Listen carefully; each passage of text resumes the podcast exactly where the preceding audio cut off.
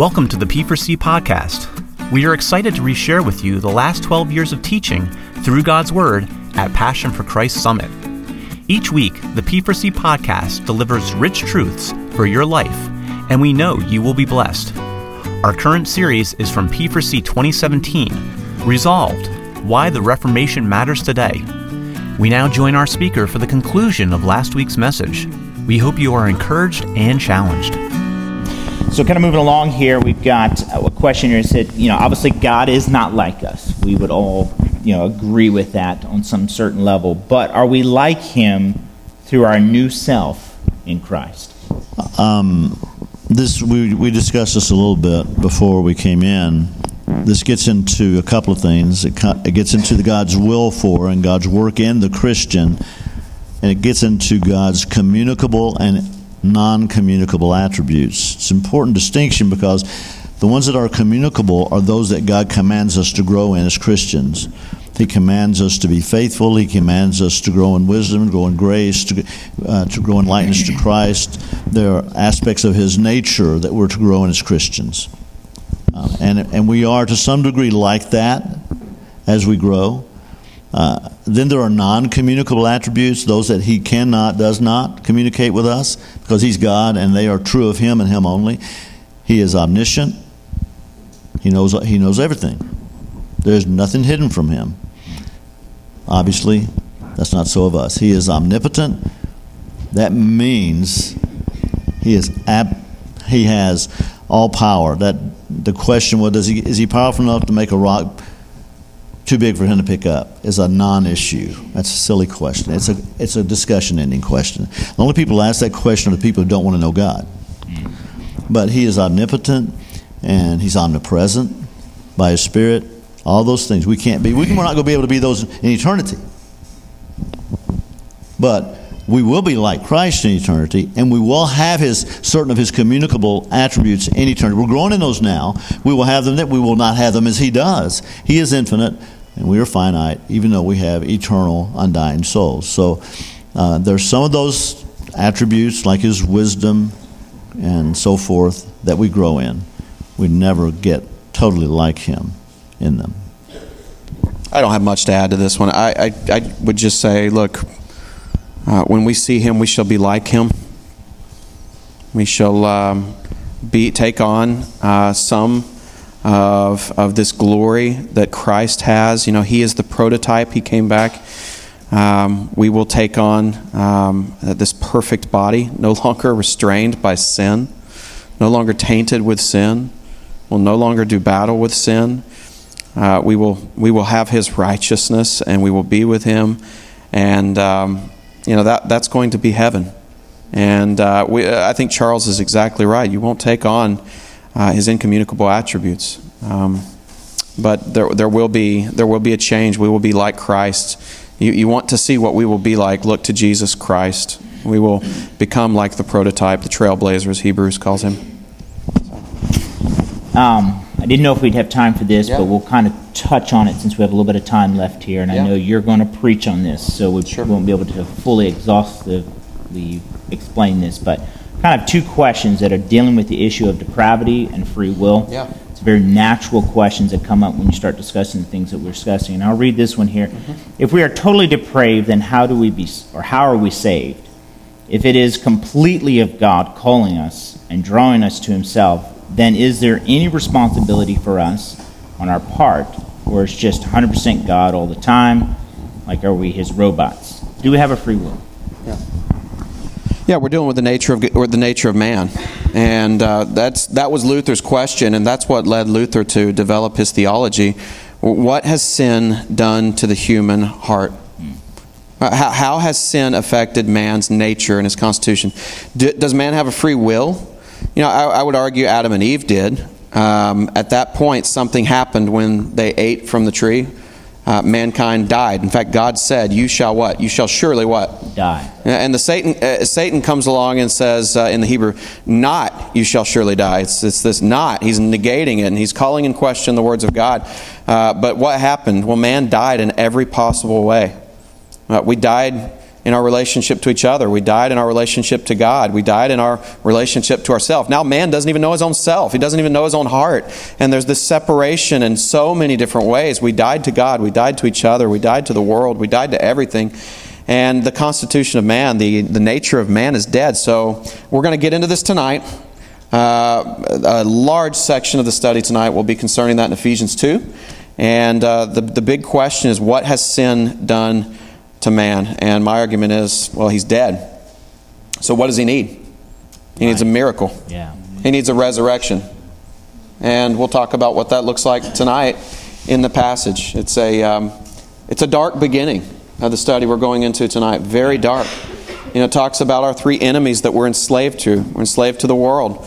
We're enslaved to the devil. We're enslaved to our own flesh. And it's a very dark, dark place that man begins. But God, but God, mm-hmm. being rich in mercy, right? He, he, he brings about new life. And we're going to talk about what that looks like tonight. Um, and I don't want to sound overly discerning here, you know, but I sense in that question and in, in all of us a trouble with having tension in our theology. Mm-hmm right? We, we want to resolve it. We want to resolve the whole thing of God's sovereignty. If he's, he's either sovereign, we say, well, he's absolutely sovereign. Absolutely. and that means he's sovereign. If he's sovereign, he's sovereign. If he's not sovereign, he's not sovereign. He's either sovereign or he's not. You can qualify it with absolutely. But then we see us, and we see us making decisions, and we want to have some sense of control in it. And, when that, and, that, and then it frightens us sometimes. I know in my early days, it fright, that whole concept frightened me. God would uh, arbitrarily do things, choose some, not choose all that. That's a, it's a big struggle. Well, you just, we don't ever stop struggling with that one. So when you hear Matt preach tonight, you're gonna, you have to live with some tension. There's tension between the responsibility of man and the sovereignty of God. Does man have a free will? You, he, he sure does. He can choose whatever he wants to choose. Now, there's the problem. What does man want, based on what Matt said and what he'll say tonight? What do men and women want by nature? Well, they're by nature, as he's going to say, children of wrath. We choose according to our nature. We can't choose any other way.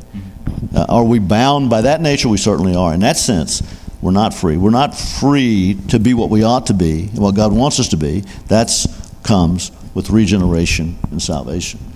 And you know, as he goes through that, you're going to see that unfold some in that passage. You know, it's interesting you talk about this issue of tension. I had a friend of mine who was attending a Christian college, um, and um, he was in class. And it's interesting, his professor, I've actually sat under some teaching and stuff before, so I was familiar with this way this professor taught. And he was always, my friend was always asking questions, still asks questions, still very inquisitive. And uh, kind of likes to get in discussions. And finally, the professor looked at him, and my friend would not mind me using his name. He said, Zach, you, the problem with you, so literally said, he said, the problem with you is, is you do not like to live in tension.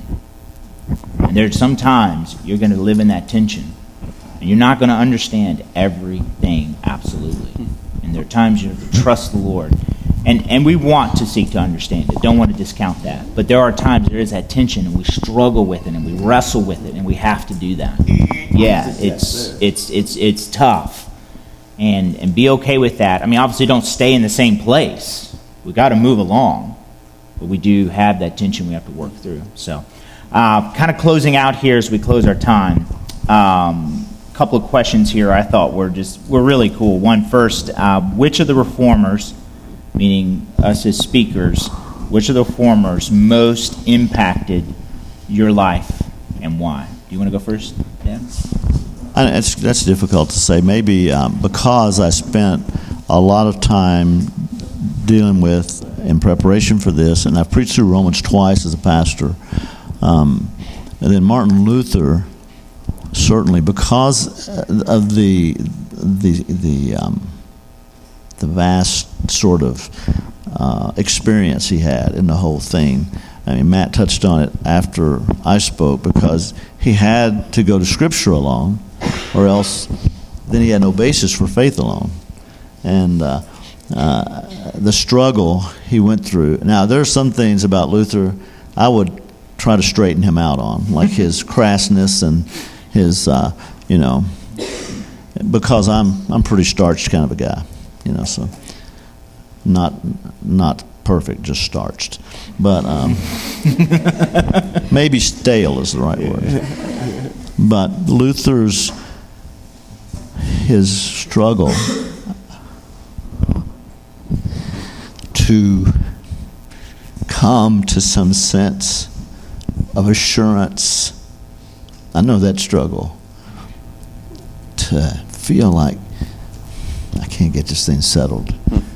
you know. And I, I preached to my congregation once. I shared my experience from a little boy, nine years old, making a profession of faith, 11 years old, 12 years old, high school, college, period of rebellion, going through all that, asking Jesus to save me over and over again. Why couldn't I get that settled? And that then Martin Luther, the question I brought up, how can I know I'm right?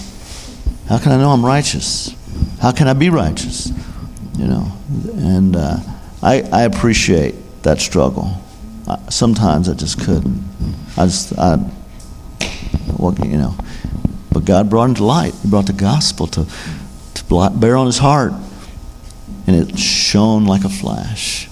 The just shall live by faith. And uh, maybe as much as anybody, Luther. Yeah, for me it was definitely Luther. Um, I don't, I don't feel so much connection with Calvin or any of the other reformers, but Luther, Luther is at the heart of it for me. I love his boldness. It changed everything. Love his boldness. I, um, I think that, um, you know, I connect with his frustrations. He was so frustrated, especially in the book of Romans. He's teaching the book of Romans. And he, and he comes to that phrase, the righteousness of God.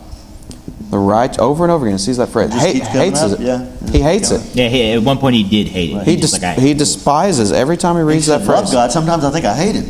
Yeah, and uh, the righteousness of God that keep keeps coming up, and every time he sees that phrase, the righteousness of God, he he hates God. He hates this phrase because he knows he doesn't have it.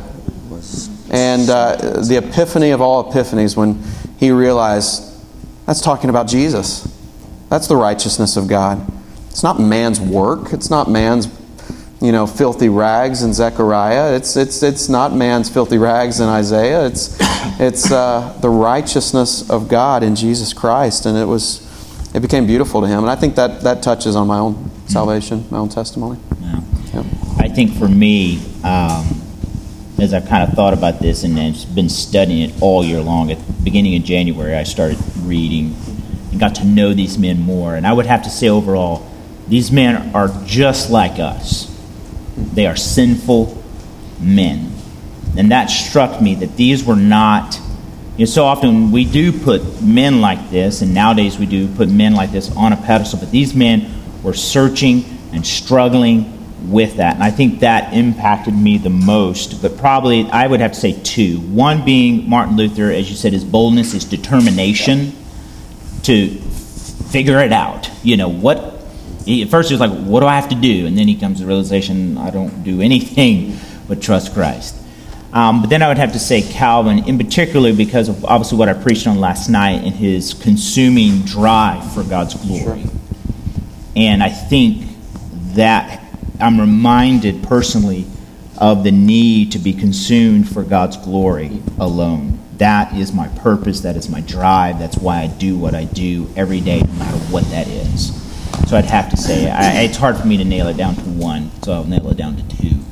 Um, so, last question here before we close. Um, and obviously, we've all had the opportunity as speakers to listen to the other speakers and kind of hear, and maybe even as you were preaching, uh, what has challenged you from all the sessions that we have had thus far, and even maybe something that you've been preparing for? I, I, um, I love the, the focus on the glory of God. Um, I really appreciated your sermon. I was really thankful for that. Um, you know, I think I think so often we are searching, and I'm going to I'm going to address this in my, my last sermon on on Christ alone. But uh, so often we're searching for something to satisfy us. The human heart is constantly looking for satisfaction, and um, some of you, even here, are looking for satisfaction. And theologians call this what? The big hole in the heart, right? And so what do we do? man, we, we, we get aggressive and we try to stuff things in that hole. Mm. Right? Uh, sometimes it's sometimes it's people. And so you try to gather up these relationships and you think, boy, if I just had this or if I if I just had a yeah, yeah, technology. If I if I just had a spouse, right? Oh man, that would that would really do it for me, and then I'd be happy. Or or let's say I got the new greatest technology or the newest computer or laptop or whatever, and you just stuff this stuff in your heart. Some of you, are, it's money. Some of you, it's money, and you say, I want I want money, or or I want the dream job, and, and at the end of the day, none of that satisfies us, and and we're we're left empty. Um, but as you were speaking, I was just reminded of, of uh, the early 2000s. I don't know if you remember when Piper was doing his, uh, his, his big passion conferences. And, and uh, I remember watching whenever i would never heard of this guy, and he got up there and said this phrase God is, is most glorified in us when you're most satisfied in Him. And I remember that being so revolutionary for me and thinking, okay, God's glory, my satisfaction, those two things work hand in hand. And uh, that's the truth of the gospel. And so for me, that was that was a joy just to, to hear some of that yesterday. Yeah, and just since you said that, uh, it, it, it has been and has over the years been the gospel itself. That's there's the great. Uh, I mean, Piper talks about the Christ being the blazing center of the gospel. That's the hub and the wheel of everything else. Everything comes out of that. The gospel, you know, God is the gospel, as Piper likes to say, in the book he wrote. But the, the gospel so easily gets clouded, not because the gospel's faulty, but because we cloud it. mankind, humans cloud it. As I shared my own experience, I, I believing parents, and I was raised in church, but a lot of what I heard was a man centered gospel.